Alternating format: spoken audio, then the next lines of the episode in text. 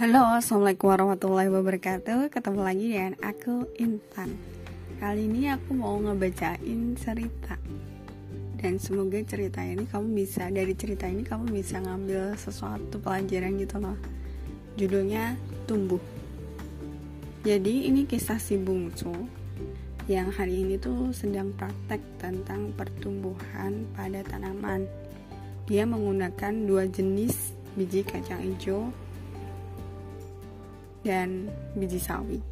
Dia memulai menanam dengan biji kacang hijau. Direndamnya satu sendok biji kacang hijau dengan air semalaman. Keesokan harinya dia meletakkan beberapa biji di pot yang sudah disiapkan sebelumnya. Si bungsu menyiapkan pot lain dan langsung menyebar biji sawi di pot tersebut. Kedua pot itu ditaruh di daerah yang terkena sinar matahari. Setiap pagi dan sore dia menyirami kedua pot tersebut dengan jumlah air yang sama. Tiga hari berlalu, biji kacang hijau mulai berkecambah dan muncul di permukaan tanah. Namun, biji sawi tidak menunjukkan adanya tanda-tanda pertumbuhan. Dia masih berbaik sangka sama si biji sawi sama si biji sawi. Oh mungkin biji sawinya butuh waktu agak lama untuk tumbuh. Begitu dalam hatinya. Dua hari kemudian diamatinya kedua pot tersebut. Tanaman biji kacang hijau semakin tinggi sedangkan biji sawi tidak menunjukkan tanda-tanda pertumbuhan lagi.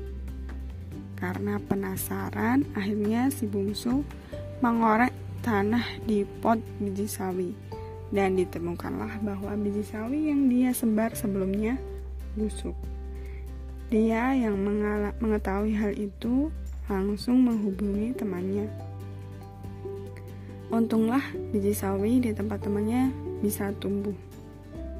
Namun biji kacang hijau punya temannya dimakan ayam dan tidak ada yang tersisa.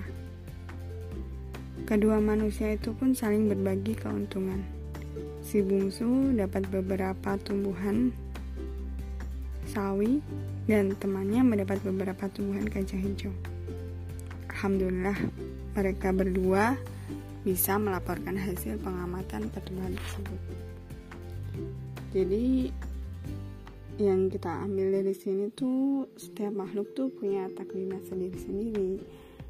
Tugas kita tuh hanya berbaik sangka sehingga kita bisa tetap tumbuh dan menjadi makhluk yang berguna. Seperti itu. Dan masing-masing orang tuh punya prosesnya masing-masing. Proses tumbuh mereka masing-masing. Dan cara terbaik untuk menyukurinya adalah ya mensyukuri tapi asli untuk mensyukuri itu kayak puluh butuh latihan yang gak lama. Termasuk aku yang kadang lebih suka ngeluh daripada bersyukur.